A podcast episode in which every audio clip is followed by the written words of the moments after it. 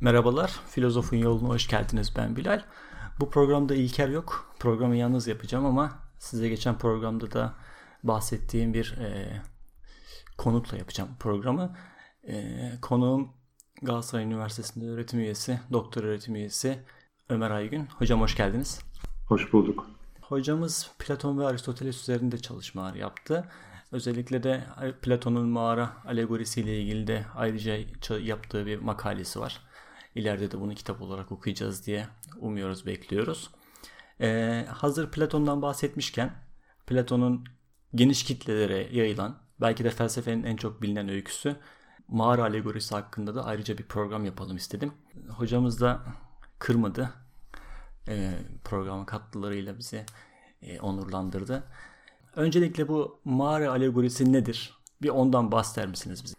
Mağara alegorisi Platon'un Türkçe'ye devlet başlığıyla çevrilmiş çok uzun bir diyaloğunun ve felsefe tarihinin çok belirleyici bir diyaloğunun 7. E, bölümünün hemen başında anlatılan bir e, hikayedir. Anlatan kişi Sokrates'tir.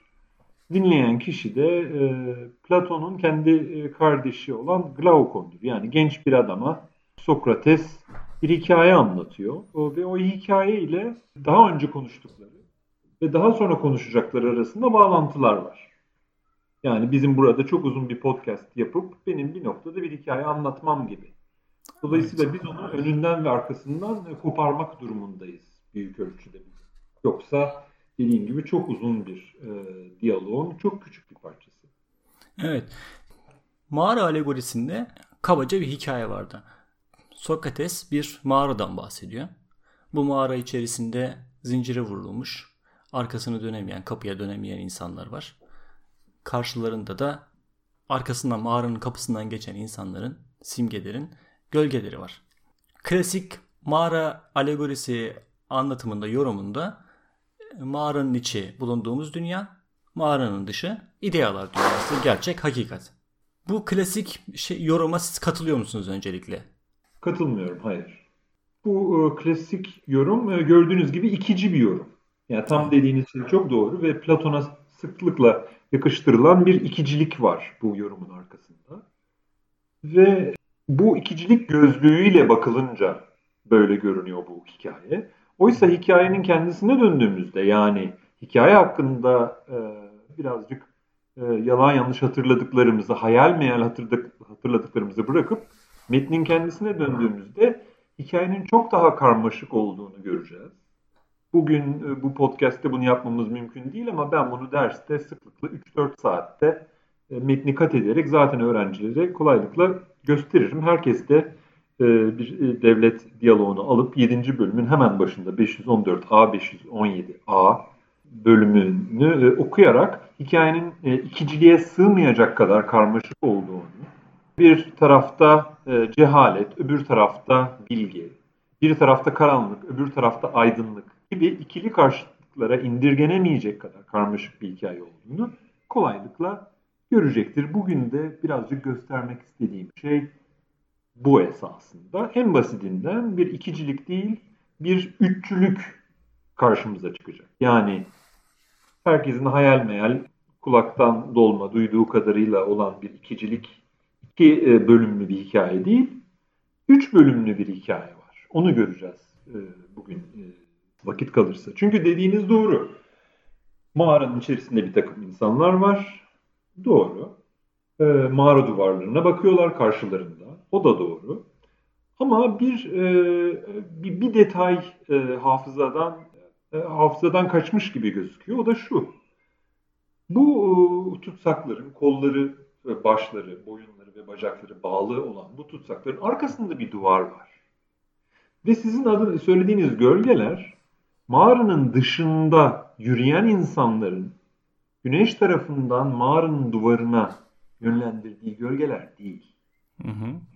Gölgeler tutsakların sırtlarını herhalde dayadıkları bir duvarın üstünden adeta karagöz e, hayalisi gibi e, bir takım insanların taşıdıkları dediğiniz gibi simgeler ya da daha doğrusu bir takım aletler, kuklalar diyorum ben. Hı hı. Bu kuklalar var. Kuklaların arkasında bir ateş var. Dolayısıyla ateş kuklalara vuruyor. Kuklaların gölgeleri tutsakların görebildiği mağara duvarına yansıyor. Hı hı. Şu anda hala mağaranın içindeyiz. Yani daha mağaranın dışına hiç çıkmadık ama sizin sözünü ettiğiniz ikilik şu anda mağaranın içinde zaten var. Yani bir nesne ile olan yansıması ya da kopyası. Anladım. Peki bu mağaranın arkasındaki hukuklar ne? Yani hep bir Platon idealar kuramından biz de okulda öğrenirken bolca bir mağara dışından sürekli bahsettik. Bu mağaradaki kuklalardan ve ateşten aslında kimse bahsetmiyor bundan. Bu ilk bu ikiliyi oluşturan bu kuklalar ne? İnsanlar neyi görüyorlar tam olarak? Yani bu ateşin kaynağı nedir? O kuklalar nedir?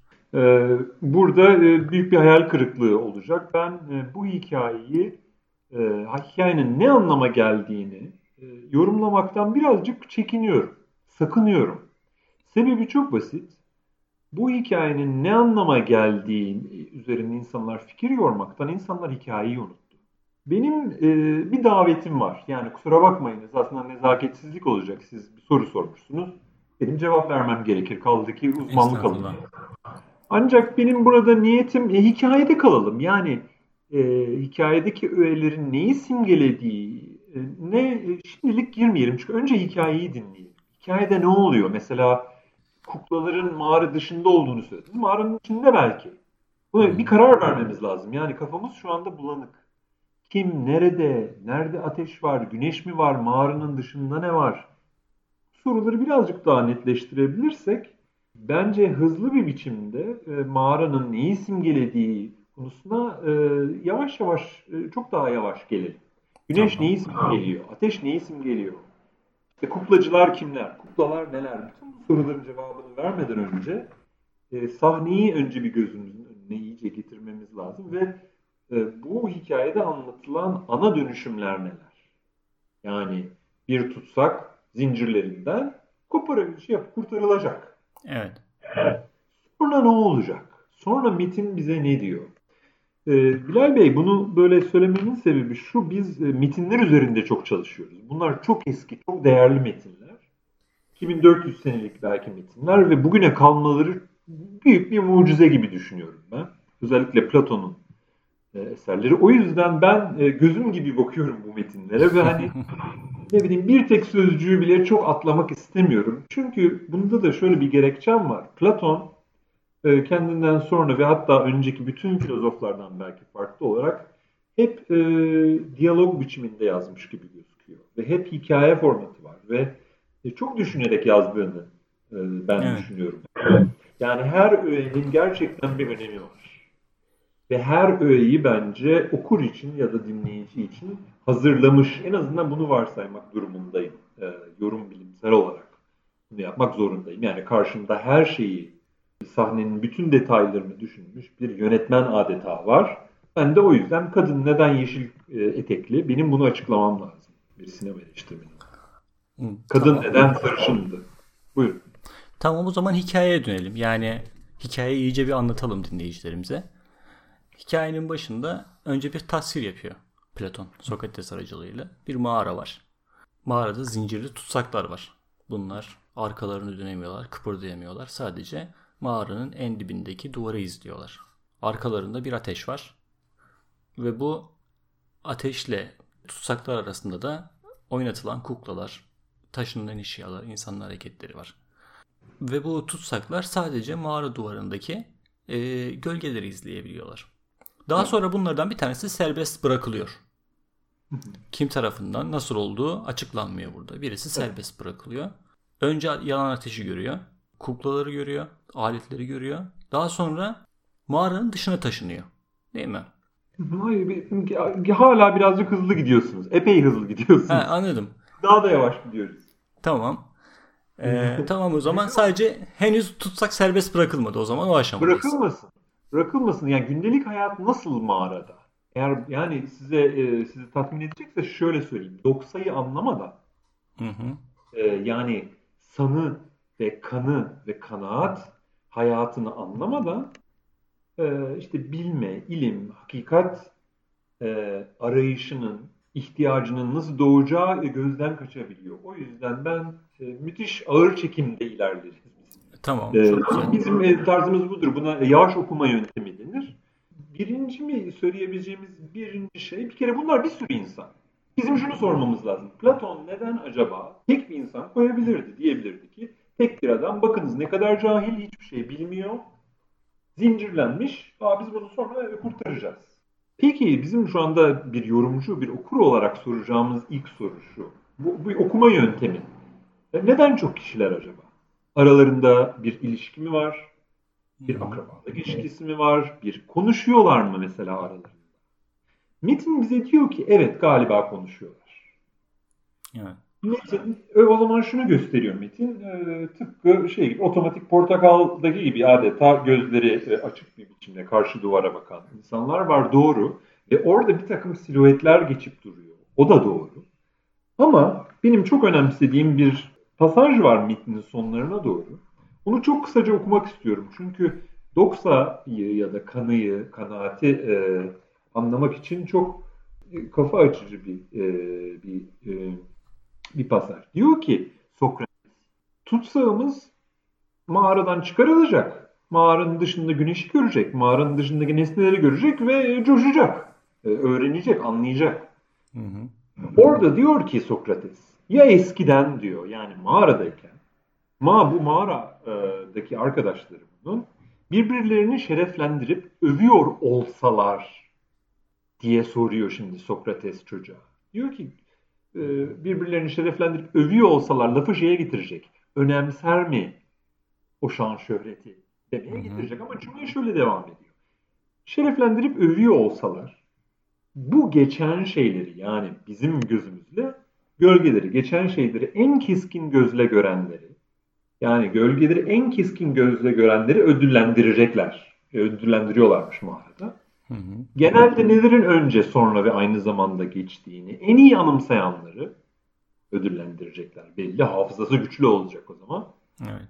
Bunlardan hareketle de neler olacağını en çok öngörebilenleri ödüllendiriyor. Olsalar bizim kurtarılan tutsak bunlara düşkün olur mu sence diye soruyorum. Benim bunu vurgulamamın sebebini tahmin etmişsinizdir. Mesela ben size sorayım. Siz bundan e, bu kişilerin ve bu kişiler yıllarca çocukluklarından beri zincirlenmiş durumdalar. Evet. Başka bir şey bilmiyorlar. Yani sizin alınıp bir mağaraya konmanız gibi değil burada olan şey. Çocukluktan beri siz kendinizi hatırladığınız anda zaten mağaradaydınız. Tek gerçekliğim, tek, tek gerçeklik mağara. Tek gerçekliğiniz mağaraydı ve unutmayın ki bu e, en önemli şeyi esas unuttuk. Bu hikayenin anlatmaya çalıştığı esas mesele eğitim. Hı hı. Buna yetişim de diyebiliriz. Yani bir büyüme olgusu. Olgunlaşma da denebilir buna. Yalnızca kamu eğitimi gibi düşünmeyin. Neyse benim şimdi ben size sorayım. Birazcık daha hareketlendirelim bu konuşmayı. Hı hı. Eğer e, şu anda görmekte oldukları gölgeyi görme, keskin gözle görebilme, ayırt edebilme özelliği önemliyse, hatırlama ve bunlardan hareketle sonraki gölgeleri tahmin etme. Önemlisi bu nasıl bir ortam acaba? Neler oluyor burada acaba? Sizin aklınıza neler getiriyor bu? Nasıl bir ee, dünya yapılmış mağaranın içi? Sanıya, doksaya bir değer verildiği, evet. şan şerefe de önem verildiği sonucunu çıkartabiliyorum ben buradan. Evet, toplumsal değerler var burada. Evet. Yani ben toplumda beğenilmek istiyorum, takdir edilmek istiyorum ve siz de istiyorsunuz. Hı hı. Ve bizim e, toplumsal değer kazanabileceğimiz üç alanımız var. Bir tanesi e, gördüğüm şey, benim hep verdiğim örnek şudur. Bu bir leylek mi yoksa bu bir turna mı?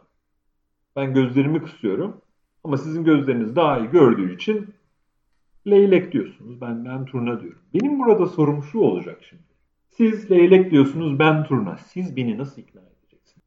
Ve unutmayın ki e, iki kişi değiliz. 5-10 kişiyiz, belki 100 kişiyiz. Yani biz hepimiz turna görüyoruz kardeşim. Senin gözlerin çok e, keskin. Sen leylek görüyorsun. Ama buna kim karar verecek? Hmm. Böyle bir şey düşünebiliyor musunuz? Siz beni nasıl ikna edebilirsiniz? Gördüğümüz, benim de şu anda görmekte olduğum şeyin leylek olduğunu. Ee, nasıl ikna edebilirim? Argümanımı, iddiamı kanıtlamaya çalışacağım.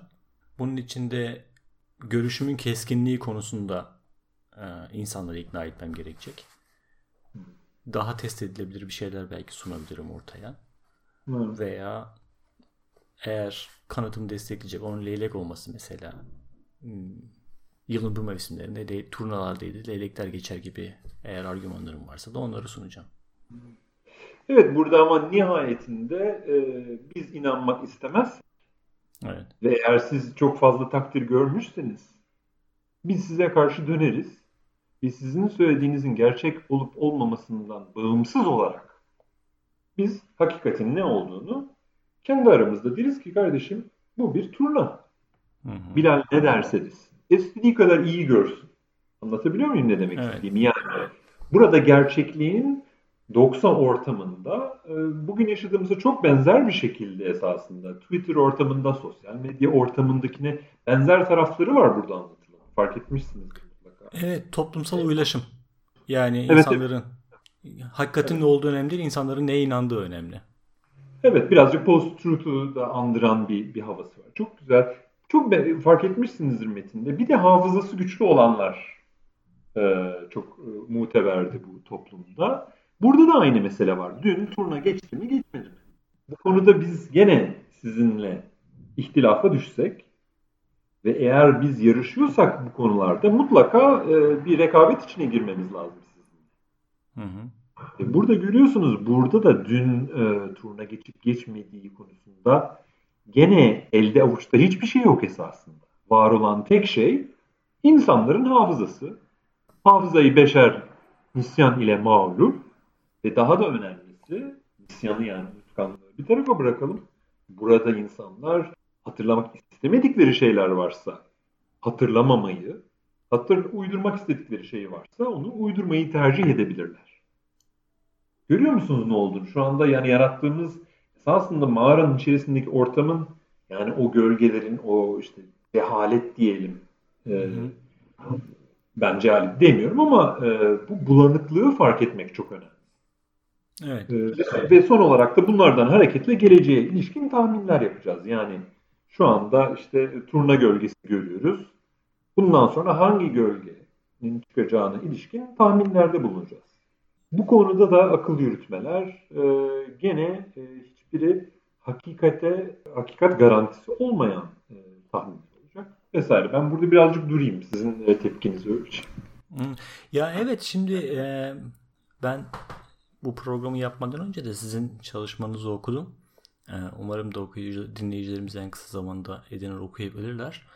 Şimdiye kadar gördüğümden çok e, farklı bir Platon okumasıyla açıkçası. Yani mağara alegorisinin popülist söyleminden çok farklı bir yerde olduğu kesin. Hikayeye odaklanma kısmı da önemli. Şimdi ben bazen şeyi birkaç defa hocalarıma da sordum. Sonra acaba bir metni fazla mı yorumluyoruz yani? Güzel bir soru. Ve yani fazla yorumladığımızı nereden bileceğiz? Evet. Yani nerede? Tabii öğrencilerim çok e, sıkılmışlardır. Hocam siz de çok öncüğünü cücüğünü çıkarıyorsunuz derler. Ben de derim ki işimiz ne? Bizim işimiz bu. Evet. İşimiz bu. Ve daha da önemlisi şu eğer 2400 yıl boyunca bu metinlerimize geliş koşullarını eğer biliyor, daha iyi biliyor olsaydınız büyük bir ihtimalle siz de noktasına virgülüne e, kadar bu metinleri e, yakından okumak isterdiniz. Çünkü bir yorumcunun ve bir felsefe tarihçisinin görevi eline aldığı metindeki bütün öğeleri değerlendirmektir. Hı hı. Ve yani biz de artık fazla okuyoruz e, diyemeyiz esasına bakarsanız. Tam tersine Platon burada upuzun bir cümle kurmuş. Upuzun. Bu şey e, Stefanos'ta da upuzun e, ya eski bayağı 7-8 satırlık bir cümle bilerek kuruyor bu cümleyi. Ve bilerek ne demek? Okura bir şey göstermeye çalışıyor bunu. Hı hı. Ve eğer biz şeyi anlamazsak, e, bu hayatı eğer anlamazsak bence buradaki dönüşümü anlamamaya başlıyoruz. Ve öyle olunca da ilk başta sözünü ettiğimiz Platon'un bir ikici olduğu e, noktasına geliyoruz. İkiciliğe ilişkin e, bence epey bayat sorular sormanın ötesine geçemiyoruz. Hı. İsterseniz o şeyleri de geçebiliriz. Yani idealar e, vesaire o konularda da konuşabiliriz. Ama orada artık konuştuğumuz şey mağara alegorisini okumak değil, onu yorumlamak e, vesaire isterseniz onu da yapabiliriz. Aa, yok hocam yani biz zaten yani ben kendi adıma onları bol bol yaptım. yani özellikle mağara alegorisinden bahsetmedim ama klasik Platon anlatısının hemen her konusuna girdiğimi düşünüyorum. Yani sizinle beraber sizin bakış açınıza göre bir Platon yorumu da yine e, hem benim için çünkü ben de sizinle ilk defa görüşüyorum bu program sayesinde. Daha önce hiç dersinize de girmemiştim. Benim için de bulunmaz bir fırsat. Eminim dinleyicilerimiz ve sizin dersinize giremeyen ama çalışmalarınızı takip eden diğer insanlar için de önemli olacak. O yüzden sizin yorumlarınıza sadık kalalım. Bana soru sorduğunuz soruya geri döneyim. Şimdiye kadar neredeydik? Siz bir bulanık dünya dediniz bu anlattığınız yani Platon'un o, kurduğu uzun cümleyi anlatırken.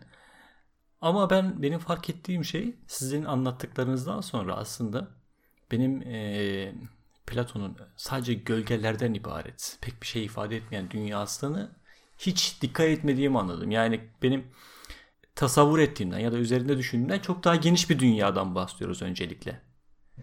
İçeride bilginin itibar edildiği, şan şerefe itibar edildiği, insanlar arasındaki etkileşimin de aslında bir yerde ön planda olduğu daha karmaşık bir düzen. Tabii, tabii bir dil var orada. Unutmayın Kratilos diyaloğu esasında burada gizli zaten. Yani siz turnaya turna diyorsunuz.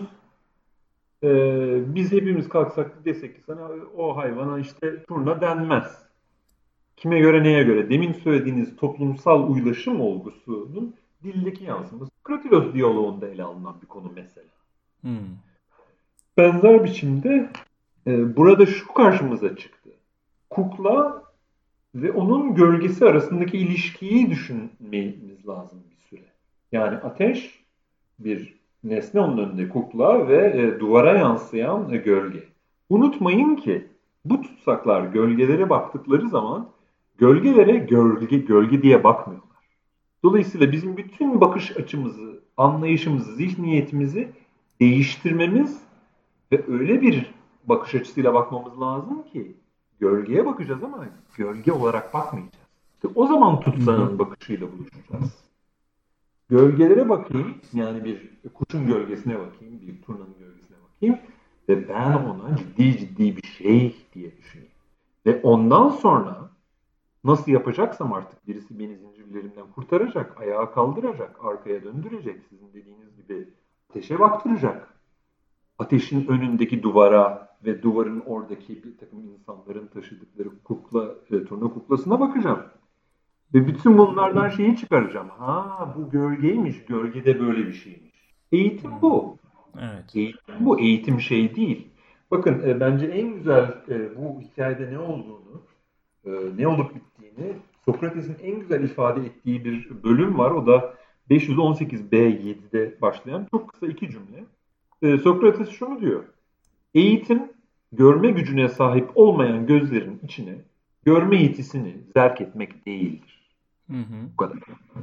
Başka bir deyişle zaten görme gücüne sahip bir varlık var karşımızda. Dışarıdan biz ona hiçbir şey empoze etmiyoruz. Yani bir cahil var. Nedir? Cahil bir halk var. Ona biz e, şey e, hakikati empoze ediyoruz. Ya da kurtarıyoruz o cehaletinden vesaire. Bu anlatıyı bırakmamız lazım. Başka bir anlatıya geçmemiz lazım. Ne öneriyor Ve, Platon peki? Şunu söylüyor diyor ki işe yaramaz diyor. Hmm. Bu hikayede e, açın metni okuduğunuz zaman Sokrates diyor ki bizimkini kurtaralım. Ay yaşasın adam e, şeydi zincirliydi tutsaktı kurtardık biz onu. Tutsak şey mi dedi? Tutsak ne yaptı? Ellerimizden mi öptü? Hayır. Hiçbir şeyin farkında değil ki. Ve evet. büyük bir ihtimalle acı çekiyor. Metne, metninde hatırlarsınız sürekli evet, aniden evet. bu adamı ayağa kaldırıyoruz. Aniden dışarıya şimdi sürükleyeceğiz birazdan. Hı hı. Ve her seferinde acılar içinde adam. Bu adamın gözleri buna alışkın değil. Bunu şunun için söylüyorum. Sokrates diyor ki Glaukon'a, peki diyor ateşe baktığı zaman ve kuklalara baktığı zaman biz ona desek, ya sen şu anda gerçeklere daha önce olduğundan çok daha yakınsın. Yani bu gördüğün şeyler öncekilerin asılları, esas zemini desek bizim tutsak ne der bize diye düşünüyorsun diye soruyor Sokrates Glaukon'a. Glaukon'un verdiği cevap Heh, heh der. İnanmaz. Bu bize şu soruyu getiriyor. Demek ki hakikati, doğruyu anlamak, jetonun düşmesi, bir olayı kavramak için bir hazırlık, bir ön rızamız adeta lazım. Bir e, istek lazım yani. Ben istemediğim zaman ve hazırlık yapmadığım ben hazır olmadığım zaman hakikatle temasım e, istediğiniz kadar benim gözümün içine e, kuklaları sokun ya da mağaranın dışına zorla sürükleyin hiçbir şey yaramıyor. Evet, siz de bir eğitimcisiniz zaten. Yani almak istemeyen, almaya hazır olmayan öğrenciyi Bravo. hiçbir şey Bravo. ifade etmeyini herhalde çok defa tecrübe etmişsinizdir yani. Aynen o. Aynen bu. Bu en çok şeye ben ben öğrencilerime de bunu çok söylerim. Hiç işte yeğeninize ya da işte apartmandaki bir çocuğa matematik öğretmeye kalktınız mı? Yedirirsiniz, saçınızı başınızı yolarsınız. Çünkü işte e, test çocuğu A mı? İşte A der. E, A değilse B der. B değilse C der. Yani kafayı çalıştırma. Üşenir. Ben de üşenirdim. Ben de tembeldim. Ama bu hikaye bundan bahsediyor zaten. Evet. Ve bu hikaye o zaman şunu yapıyor. Diyor ki eğer öğrenciyi hareketlendirecekseniz dışarıdan getirilen bir şey olamaz eğitim. Eğitim potansiyellerin ortaya çıkarılması. Esas fikir esasında bu olacak ve mağaradan yavaş yavaş çıkan tutsak ve hep başarısızlığa uğrayacak zavallı. Hiçbir şey anlamayacak zavallı. Neden? Çünkü aniden yapılıyor bütün bu değişimler.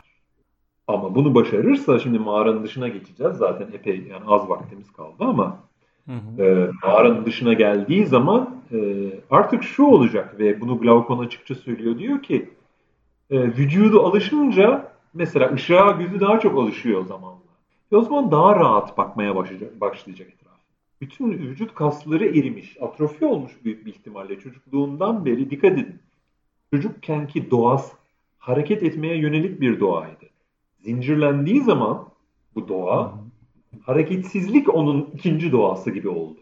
Ve şimdi zincirlerden koparılınca hareket etmek ona zul geliyor. Takip ediyor musunuz? Ne evet. kadar ilginç doğa anlayışı var. Aslında insan doğası toplumsaldır ve dolayısıyla doğal falan değildir'e de geliyor esasında burada anlatılan şey. Biz doğduğumuzda toplumdaydık. Toplumun değerleri içindeydik ve bizim için eğer bir eğitim varsa, bir kurtuluş, özgürlük, hakikat varsa bu esasında e, nasıl demek lazım? Yeniden kavuşacağımız e, bir doğamız. Hiçbir zaman karşılaşmadığım ama karşılaşmadığımız adeta ama yeniden kavuşacağımız e, bir doğamız. Evet. Biraz takip edebiliyor musunuz ne olup? Aa, evet yani, evet. Ben bir de Güzel. aklımda bir tane soru vardı. Şimdi sizin çalışmanızı okurken hep bir birinci tekil şahıs gözüyle okuma, okumayı öneriyordunuz. Evet. Biz burada tutsak olacağız sizin önerinize göre değil mi? Evet. Evet, evet. O acı çeken tutsak olacağız. Ve tutsak olduğumuzu bilmeyeceğiz. Çünkü tutsağın bir özelliği tutsak olduğunu bilmemesidir. Evet. içinde yaşadığı dünya tek gerçeklik. Hani biz de bugün hep şey şu sıralar çok popüler simülasyon teorileri. Biz bir simülasyon Aynen. içerisinde miyiz? Aynen. Ee, bununla ilgili düşünceler var ama yani gerçekse bile biz bir simülasyon içerisinde olduğumuzu bilmiyoruz. Tutsak da öyle. Evet. Gerçi burada şu akla gelebilecek bir soru. Tutsaklar zincirlendiklerini biliyorlar mı? Yani arkalarında bir şey var olduğunu ama göremediklerini Yok. biliyorlar mı? Heh, şimdi şimdi başladı. Güzel. Evet sorunuzun cevabı ne? Bilmiyorlar tabii. İlk başta bilmemeleri lazım. Nereden bilsinler? Hikaye bunu çok vurguluyor Bilal. Hikaye bilhassa diyor hiçbir şey bilmiyorlar. Hep önlerine bakıyorlar. Zaten de hareket edemezler. Demek ki Platon bizim bunu böyle düşünmemizi istiyor. Madem Platon bunu istiyor biz bunu kabul edeceğiz. Ve bakalım bu Platon ne demek istiyor? Bunun e, peşine düşeceğiz. Diyeceğiz ki tamam kabul. Çünkü sonra ne olacak? Sonradan kurtaracağız. Sonradan kurtarınca bizim tutsağın bu olayı anlaması gerekecek. Hı hı. Yani siz şu anda eğer tutsaksanız ve tutsak olduğunuzu bilmiyorsanız siz tutsak olduğunuzu nasıl anlayabilirsiniz? Nasıl dank edebilir size? Bu, e, bu çok sokratik bir sorudur. Bir şeyi bildiğini zanneden kişi o şeyi öğrenmemenin en iyi yolunu bulmuş kişidir. Evet. Bildiğini zanneden kişi öğrenmemenin en güzel yolunu bulmuş kişidir. Öğrenmemek istiyorsanız bildiğiniz iddiasıyla yaşayın. Başka bir deyişle e, tutsakların tutsaklığının farkına varması zaten çok büyük bir merhale ve çok geç bir merhale. Takip ediyorsunuz. O yüzden birinci tekil şahsı e, esas almak gerektiğini e, düşünüyorum ben yöntem olarak. Tamam. Aniden serbest bırakıldım ben tutsak olarak. Ben tutsaktım ve aniden serbest bırakıldım. Zincirlerimden kurtuldum. Şey gibi bu Matrix'te vardı ya Neo bir anda gerçeklikle yüzleşiyor. Beni kim serbest bıraktı? Tabii. Tabii bu birinci soru. İkinci soru şu. E, bu geldiğim dünyanın daha gerçek e, olduğu nereden belli? E, evet. Böyle bir problem var. Yani ben çocukluğumdan beri kardeşim ışık üzerinde siyah gölgelere alışmışım. Şimdi siz bana garip bir şeyler gösteriyorsunuz. Ben anlamıyorum bile ne olduğunu. Gözlerimi zaten çok acıtıyor. Ve vücut algım bile yok. Yani e, öz, öz imgem yok yani. Self image'im bile yok neredeyse. Yani boyumun 1.92 olduğunu daha bilmiyorum. Hı hı. Elimi kolumu bilmiyorum daha. Müthiş bir hikaye bu anlamda. Yani öğreneceği inanılmaz çok şey var tutsak. Ve benim öğrencilere şeyim idealardan birazdan söz edeceğiz. Az kaldı zaten. Hı hı. Ee, ve hikayenin kendisinde idea sözcüğü geçmiyor hiç. Hı hı. Yani kendisinde bu gördüğünüz detaylar var ve bu detayların her biri Bilal çok şerbetli detaylar. Şerbetli yani suyunu çıkarmak lazım. O, o balı e, tabakta bırakmamak lazım. O, o pirinci evet. tabakta bırakmadan e, okumaya çalışıyor. Sizin sorunuzu kaçırdım galiba ya da. E, Beni kim serbest bıraktı? Tutsağı kim serbest bıraktı? Ha, tabii tabii. E, o, onu hiç bilemeyecek. Onu e, hiç o sorunun cevabı galiba hiç yok. Büyük şu olacak hikayenin en sonunda göreceğiz. Bizim kurtarılan tutsak biliyorsunuz siz de e, mağaranın dışına çıkacak. Mağaranın dışını işte birazdan daha detaylandırırız eğer isterseniz. E, orada bir keşif başlayacak. Şimdi bu yeni bir keşif e, düzeyi. Üçüncü e, aşamaya geçtik. Birinci düzey gölgeler. ikinci düzey kuklalardı. Yeterince deşmedik onu ama üçüncü düzey artık mağaranın dışında turnanın kendisini görecek. Hı hı. Ona geleceğiz. Sonra güneşi görecek. Güneşle birlikte hikaye adeta toparlanacak ve e, eğitim bir anlamda e, eğitim hikayesi yeniden bizim e, tutsağı apar topar, karga tulumba yeniden mağaranın içine sokacağız. Ve yeniden arkadaşlarının yanına oturtacağız. Ve yeniden bu yarışmalara sokacağız. Ve bu yarışmalarda rezil rüsva olacak. Göremeyecek. Zaten ışıktan karanlığa bir anda gelince gözleri hiçbir şey hiçbir şey görmez ya. Evet. Bu Platon'un devletinde sıkça geçen bir fikirdir. Yani ışıktan karanlığa geçerken de göz göremez olur. Karanlıktan ışığa geçerken de. Hı hı. Uzun lafın kısası adeta doksa ortamına geri döndüğünde, kanı ortamına geri döndüğünde kişi ve tek bir kişi bu rezil rüsva olur. Ve zaten hikayenin son satırı şu.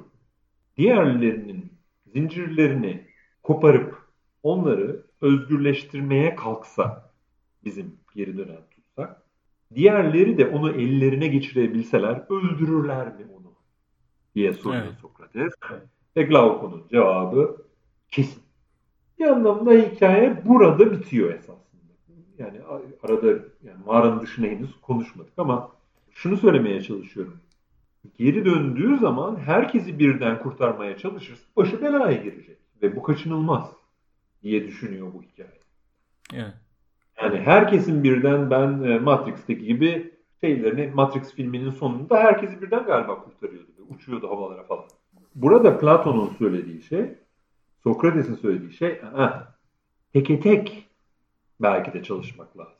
Başka bir deyişle kendisini kurtaran kişi nasıl herkesi, bütün e, tutsakları değil tek bir kişiyi kurtarmışsa, geriye dönen tutsak da belki bütün tutsakları değil de tek bir kişiyi kurtarmaya bakabilir. Yani eğitim belki de kamusal bir olay değil, birebir yaşanan bir şey. Teke tek olan bir şey belki. Hmm. Takip e ediyor o, musun? O zamanların şeyle şartlarıyla da belki düşünmek gerekmez mi? Yani gerçi Platon'un kendisi de bizzat ya, akademiyi kurup kurumsal bir eğitim geleneğini başlatmaya çalışmıştır ama yani başarılı olmuş zaten burada. Acaba o zamanki eğitimin daha çok teker teker hani insanlardan birebir alınmasından kaynaklanan bir görüş olabilir mi acaba bu? Yoksa peygamber vari bir şekilde hakikati ortaya attığını, ortaya ileriye hakikatle beraber ortaya çıktığını söyleyip bir de linç edilme e, korkusu yaş korkusu mu acaba bu birebir eğitimden bahs e, bu birebir eğitimi öneriyor. Yani bu bir kişiye kurtarması gerektiği bu, bu, bu anlatılır evet. Yani Sokrates'in başına gelenlerden sonra ağzı yanan Platon e, ulu orta değil, e, tek tek ortamda ya da mahrem ortamda felsefe yapmayı sürdürür. Kabaca bu, bunu söylediniz değil mi? Hı hı, evet. E, ya bu, bu mümkün, bu mümkün olabilir ama bana daha derin bir mesele gibi geliyor. Unutmayın ki Sokrates'in savunmasında Platon orada. Hatta Platon'un yazdığı Sokrates'in savunmasında Platon işte bu filmlerde yönetmenin kendisini belli bir sahnede göstermesi gibi gösterir. iki defa gösterir. Der ki Platon burada.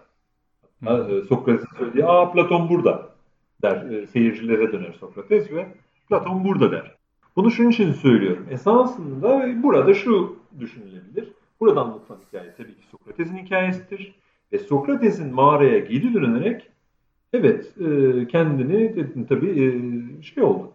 E, ölüme mahkum edildi. Doğru. Ama bu arada da bir kişiyi muhtemelen Platon'un bir anlamda belki zincirlerinden kopardı. Yani hocasına küçük bir reverans olarak düşünülebilir bu hikaye bir yandan. Yani buradaki teke teklik e, düşündüğünüz gibi yorumlanmayabilir. Platon ve Sokrates ve akademiye rağmen Aristoteles ve Platon arasındaki ilişki diye de düşünülebilir. Hı hı. Şöyle de düşünülebilir. Yani e, kamusal olarak hazır bir takım müfredatlar yapacağız. Bir takım işte hazır kitaplara kitaplara yazacağız hakikatleri ve e, eğitim işini de böyle halledeceğiz diye düşünebilirsiniz. Evet. Ve bilgilerin sonraki e, nesillere aktarımı böyle olur dersiniz. Doğru. Ama o bilgilerin sorgulanması gerektiği zaman ve o bilgilerin ne için kullanılması gerektiği tartışılacağı zaman insanların hazır edilmesi böyle olmaz. Ve felsefenin bence e, rolü esasında burada devreye giriyor. Yani teknik bilgilerin sonraki kuşaklara aktarılmasının ötesinde bir anlamı yoksa eğitimin felsefenin de bir anlamı yok aslında. Anlatabiliyor muyum ne demek? Evet. Anladım. Peki hmm, Peki şeyden bahsedelim mi hocam biraz? Klasik sembolik anlatımından ziyade yani bunlar neye denk geliyor? Dan ziyade sizin bu şey hakkında bunun dışında yani klasik anlatıda da hatalı olduğunu veya farklı olduğunu düşündüğünüz noktalar var mı acaba?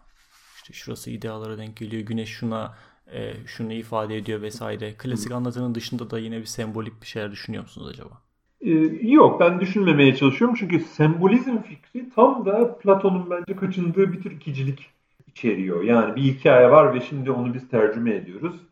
Ben o ikiliğe zaten bir açıdan karşıyım yani. Platoncu olduğu söylenen ikiciliğin bir formu esasında bu sembolik anlatım. Fikri ama buna rağmen Sokrates hikayeyi anlattıktan sonra kendisi yorumluyor. Hı hı. Ve diyor ki e, bir transpozisyon şimdi yapmamız lazım. Yani bu dünyada olmuş, bu dünyada anlattığımız bir hikayeyi alıp e, idealar alemine e, uyarlamamız lazım Hı hı. İsterseniz orayı okuyun. Orada söylenen şey evet güneş iyilik ideasına denk düşüyor. Mağaranın dışındaki şeyler idealara denk düşüyor. Ama şu anda görüyorsunuz mağaranın dışında neler olduğunu konuşmaksızın mağaranın dışındaki şeylerin ideaları sembolize ettiğini söylemeye başladı. Yani tembelliğe hemen düştük. Hı hı. Bakın zihnimiz bizi nasıl gölgelere, klişelere doğru hop hop itiyor. Nasıl e, hemen e, gölgelere sığın. Fark ediyor musunuz? Nasıl yoruluyor evet. insan beyni? Yani o stresi kaldıramıyor esasında. Yorucu bir şey çünkü. Her şeyi aklınızda tutacaksınız ve her şeyi sorgulanabilir kıvamda tutacaksınız. Klasik bu sembolden ziyade benim aklıma şey geldi. Şimdi biz benim de bir 19 hmm, Mayıs Üniversitesi'nde İlahiyat Fakültesi'nde meşhur bir hoca var. Burhan Tatar'dı galiba ismi. Onun e, ilahiyat öğrencilerine felsefe tarihi derslerine girdim. Nasıl bir felsefe eğitimi veriyorlar orada diye bir merak ettim girdim. Oradaki Bruno Hoca da sıra dışı bir felsefe eğitim veriyordu. Benim benim gördüklerimin dışında bir felsefe eğitim veriyordu. E, Gazali'nin e, Dalaletten Kurtuluş kitabından bahsetmişti birkaç dersinde. Yani 3 satır okuyup abartmıyorum bu arada. Yani 3 satır bilemediğiniz bir paragraf yazı okuyup bütün dersi o bir paragraf üzerinden anlatıyordu. Sizin bu yorumlamanız da bana o dersleri hatırlattı. Bir yandan da e, Platon'un geleneğe ve sembollere biraz önem veren biri olduğunu da düşünüyorum ben şey diğer filozoflara. Yani hatta hayatının sonlarına doğru mesela Yasalar kitabında e, aklı bile biraz geri plana it, itip geleneğin e, en azından devlet düzeninde ön plana gelmesi gerektiğinden falan bahsetmiş. Biraz da dindar bir tarafı var Platon'un. Yine mesela sofistlere kıyasla ya da günümüzdeki felsefe filozoflara kıyasla yani felsefeyi bir din haline getirmeye de çalışmış. O yüzden ondaki bu e, bu yüzden sizin bu yorumunuz bana hem o az önce bahsettiğim dersleri hatırlattı hem de doğru bir yaklaşım gibi görünüyor aynı zamanda. Yani e, her şeyden önce zaten bir de o sanat hmm, eseri formunda yazıyor eserlerini. E, evet. Ve mümkün olduğunca nasıl diyeyim e, sıkıştırılmış bir formda öğretileri bizim karşımıza çıkıyor. Ve onu didik didik etmemiz de gayet normal gibi görünüyor şu halde. Çünkü e, klasik felsefe metinleri gibi mesela bir Aristoteles metinleri gibi oturup izahlarını yapmıyor. Bu bağlamda sizin düşünceleriniz gerçekten çok değerli. Platon incelemelerinde genel bir kaide olarak kabul edilmesi bile yani en azından ben bundan sonraki yani özellikle Platon veya ilk çağ felsefesi çalışırsam sizin bu düşüncelerinizi sürekli göz önünde bulundurarak bir şeyler yapmayı düşünüyorum. Henüz geleceğim hakkında da pek bir şey bilmediğim için kesin bir şey yapacağım diyemiyorum tabii. Bana Mağaranın bu... dışında hiç söz etmedik. Aa, evet. Ee... Acele. Yani e, yani e, neyi eksik en azından bıraktığımızı çok kısaca söyleyeyim. E, mağaranın dışına e, çıkıldı hikayesini konuşmadık. Orada Hı. neler olup bittiğini konuşmadık. Ve e, orada geçirilecek eğitim merhalelerinin neden geçirilmesi gerektiğini henüz anlamadık. Ve güneşle bütün bunların bağlantısını aslında anlamış değiliz. Bu bir. E, ikinci bir mesele yani bunlar e, üç noktalar gibi düşünün.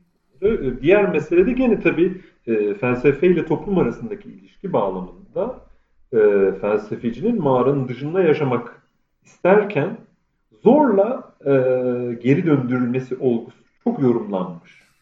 Ve sizin belki daha alışık olduğunuz tarzda simgesel olarak yönetimde filozofların pay alması ya da yöneticilerin felsefeden haberdar olması e, fikrine bize bir anlamda getiriyor.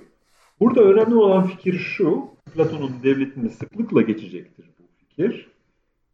Yönetmek isteyen insandan korkacaksın aslında. Hı hı. Niye yönetmek istiyorsun? Bir e, apartman toplantısına gittiğinizi düşünün. E, senelerdir apartman yöneticisi işte e, emekli e, bilmem ne bey yerine genç bir çocuk çıkıyor ve diyor ki ben e, bu apartman yöneticisi olmak istiyorum. Hemen şüphelenmez misiniz? Ben şüphelenirim. Hayırdır? Yani bir insan evet. niye yönetmek istesin acaba? Bunu şunun için söylüyorum. Platon ya da Sokrates şunu demiş oluyor. Filozoflar zaten şehrin, polisin, devletin çok ötesinde bir alemdeler zaten. Yani onlara erişimleri var. Nedir o? Matematik, müzik hepimizin de zaten potansiyeli olan şeyler. Sanat, aşk da böyle bir şeydir. Bunlar insanı aşan e, şeylere olan erişimler. İdealar bunlar esasında bir anlamda. Bizim kurmadığımız ve bizim toplumsal uzlaşmamızın ötesinde bulunan nesneler diye düşünün ideaları. Hı hı. Aşk böyle bir şey. Doğa içinde hissettiğimiz hisler de böyle. Sanat e, böyle, matematik böyle bir şey.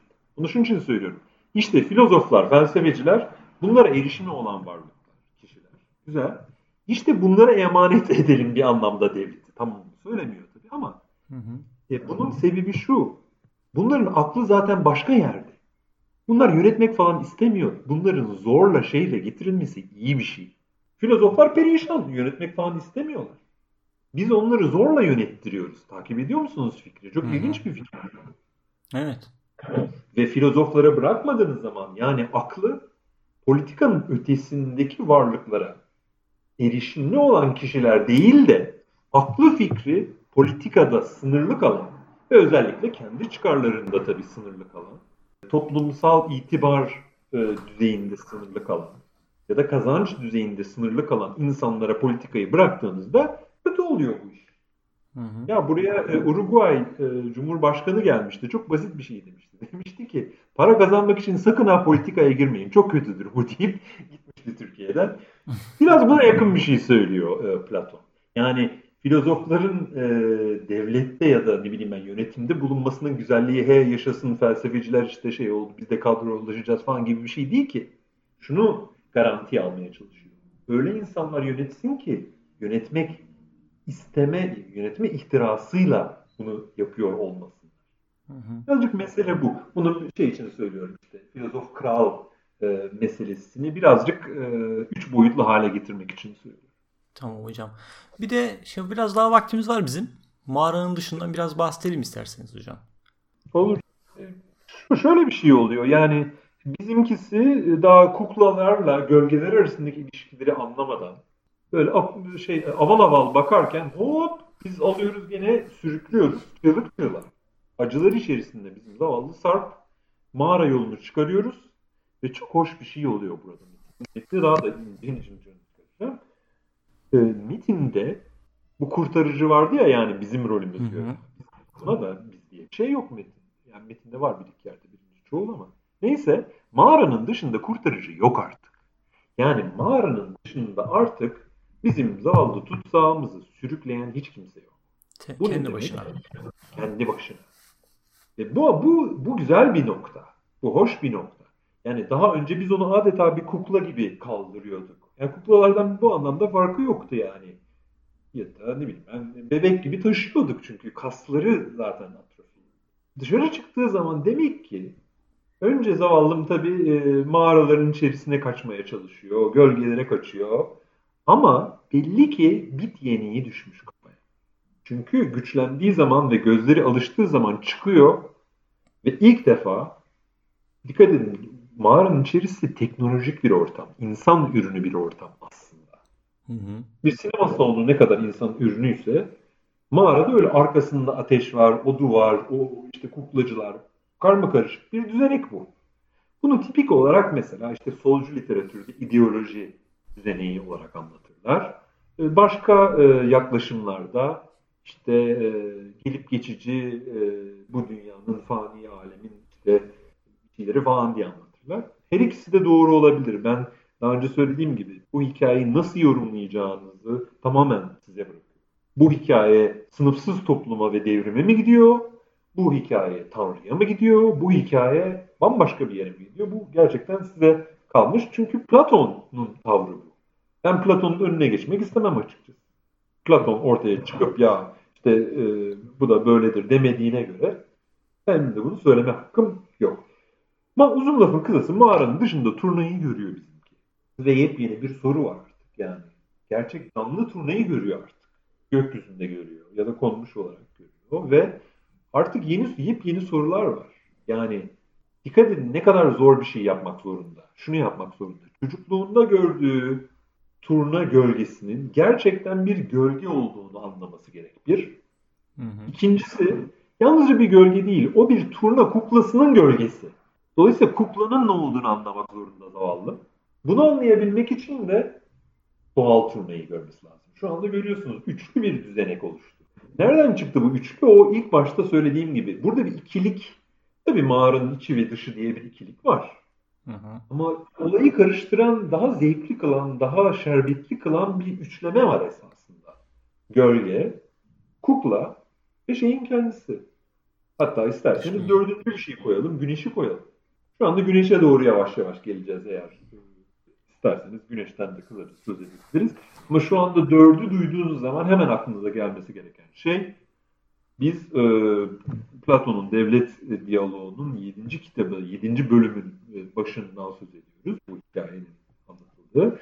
6. bölümün en sonunda kesik çizgi hikayesinde de 4 bölüm olduğunu da unutmayın. Hatta pek çok yorumcu Platon'un mağara hikayesinin kendisinden hemen önce gelen kesik çizgi benzetmesinin dinamik bir versiyonu, daha hareketli, daha sinematografik bir versiyonu olduğunu söylerler. Bu yüzden de bu dört fikrine e, bakmakta fayda var. Görüyorsunuz Platoncu ikilikten çıkıp cehaletten bilgiye, karanlıktan aydınlığa gibi basit ikiliklerden sıyrıldığımızda neler görmeye başlıyoruz? Bir anda üç boyutlu. Biz de mağaradan sanki çıktık ve gözlerimiz e, kamaşıyor. Ve tabii burada ben artık uzatmak istemeyeyim. Ben de birazcık cliffhanger gibi e, sonunu şey bırakayım, heyecan olsun diye. E, acaba güneş güneş hakkında e, çok garip şeyler söylüyor Sokrates. En sonunda güneşe bakıyormuş. İşte önce yıldızlara, sonra aya bakıyormuş.